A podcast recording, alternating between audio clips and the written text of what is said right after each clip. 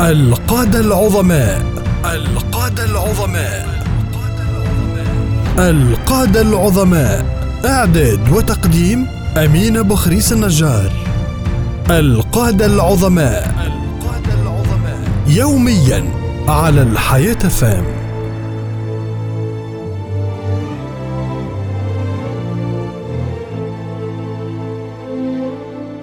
بسم الله الرحمن الرحيم. وصلاة وسلاما على أشرف المرسلين.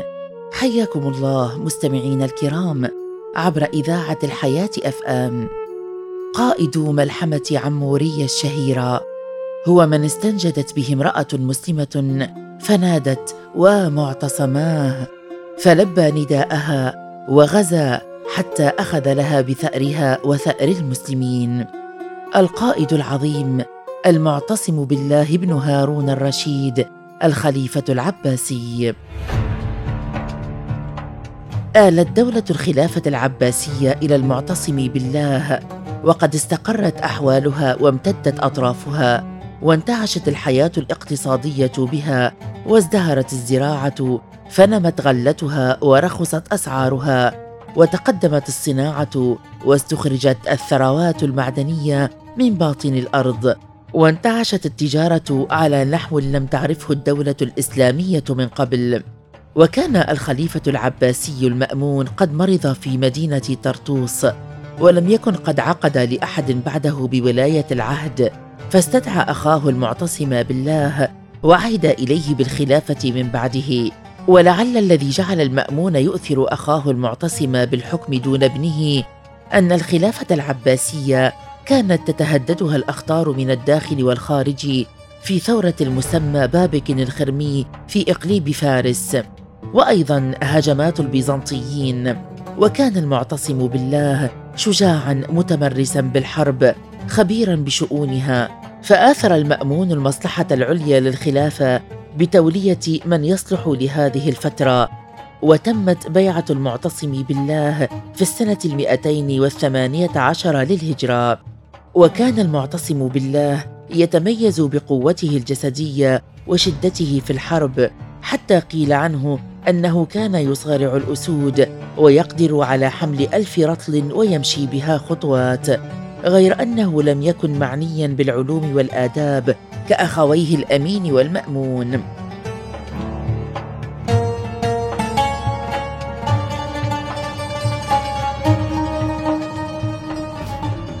كانت وصية المأمون لأخيه المعتصم بالله أن يقضي على فتنة بابك الخرمي فقد كان زعيم طائفة ضالة يدعون إلى الإباحية الجنسية. وبدأت تلك الفتنة في أذربيجان ثم اتسع نطاقها حتى تصل إلى همدان وأصبهان وبلاد الأكراد ودرجان وأصبحت خطرا يحدق بالدولة العباسية ووجدت عونا ومساندة من الروم. وتقدم المعتصم بالله وحمل مهمة القضاء على هذه الحركة فنجح في ذلك على الرغم من مهارة بابك العسكرية وقدرته على وضع الخطط العسكرية مستغلا معرفته بطبيعة الإقليم الذي يتحصن فيه من جبال ومضايق ووديان. وامتدت الحرب أربع سنوات حتى تمكن المعتصم من إخماد الفتنة والقبض على بابك. وتعد هذه الفتنة من أعظم الفتن التي تعرضت لها الدولة العباسية قرابة العشر سنوات منذ خلافة هارون الرشيد. وقد قتل من أجل القضاء عليها آلاف المسلمين. قدرهم المؤرخ الطبري بنحو 250 ألف مسلم. وأنفقت الدولة العباسية من أجلها ملايين الدراهم والدنانير. ولم يكد الخليفة المعتصم بالله يستريح من فتنة بابك هذه حتى شبت فتنة أخرى في إقليم طبرستان حيث قام وليها واسمه مازيار بشق عصا الطاعة ومحاولة الاستقلال بالإقليم بعيدا عن سلطة الدولة العباسية. ولم تفلح المحاولات التي بذلها المعتصم لحل المشكلة سلما. فلجأ المعتصم إلى السيف حتى تمكن من القضاء على المزيار هذا في العام 224 للهجرة.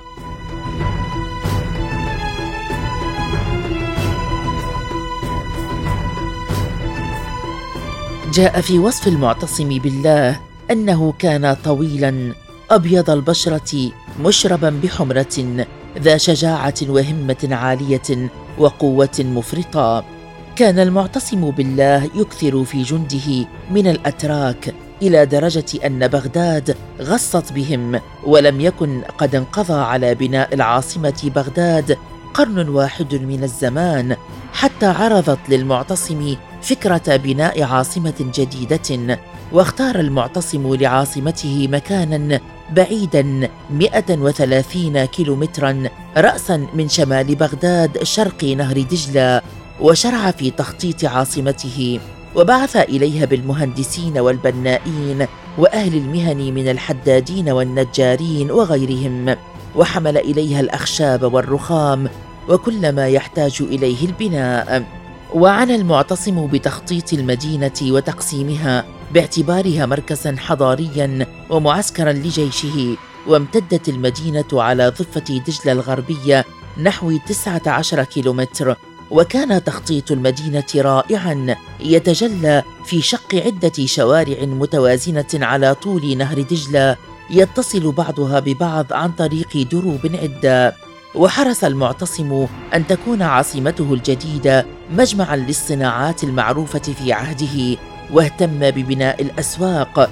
وكانت المدينة الجديدة جميلة بقصورها الضخمة ومبانيها الرائعة وشوارعها المتسعة ومسجدها الجامع فسميت بسر من رأى وما لبث أن اختصر اسمها إلى سامراء وزاد الناس اقبالا عليها للسكنى فيها. ولا زالت هذه المدينة حتى يومنا هذا بالعراق تحتفظ باسمها سامراء وتحتوي أنفس الآثار العباسية المدهشة. من ناحية أخرى استغل الروم اشتغال الخليفة المعتصم بالله بإخماد فتنة بابك وجهزوا جيشا ضخما. قاده ملك الروم بلغ أكثر من مئة ألف جندي. هاجم به شمال الشام والجزيرة العربية وقتل الجيش الرومي من بداخل حصون مدن المسلمين من رجال واغاروا على مدينة ملطيه المجاورة ومثلوا بمن ضاق في أيديهم من المسلمين وسلموا أعينهم وقطعوا آذانهم وأنوفهم وسبوا من المسلمات فيما قيل أكثر من ألف امرأة مسلمة.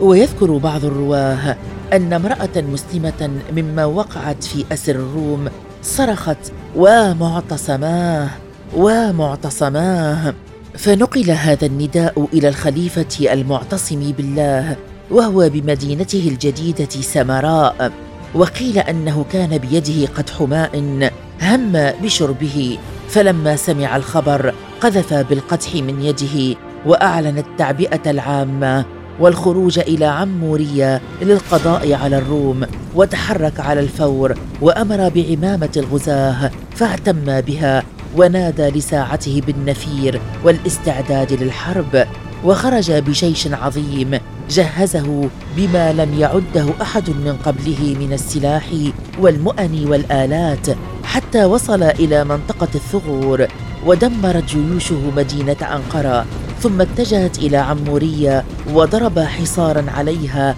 دام نصف عام كاملا.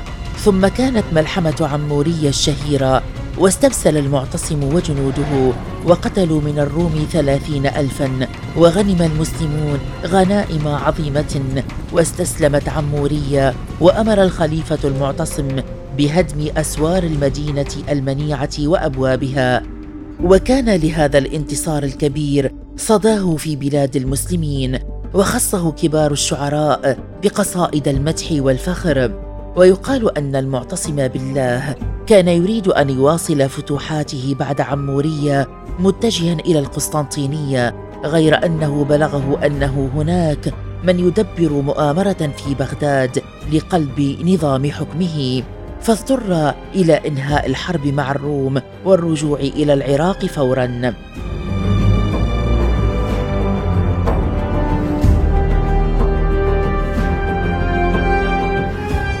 ويطلق على الخليفة المعتصم بالله الخليفة المثمن لأن للرقم ثمانية دورا هاما في حياته.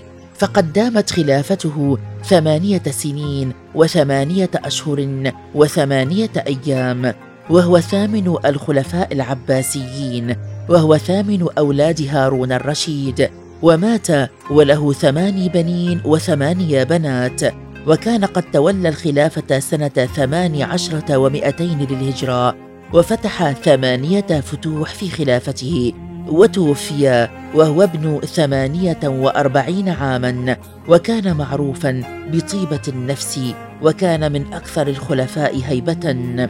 واحتجم المعتصم بالله في أول يوم من محرم سنة 227 للهجرة فأصيب عقب ذلك بعلته التي قضت عليه يوم الخميس لثمان ليال مضت من شهر ربيع الأول وتولى بعده ابنه الواثق بالله الخلافة. رحم الله صاحب ملحمة عمورية القائد العظيم الخليفة العباسي المعتصم بالله وطيب الله مرقده. القادة العظماء القادة العظماء. القادة العظماء إعداد وتقديم أمين بخريس النجار. القادة العظماء القادة العظماء يوميا على الحياة فام.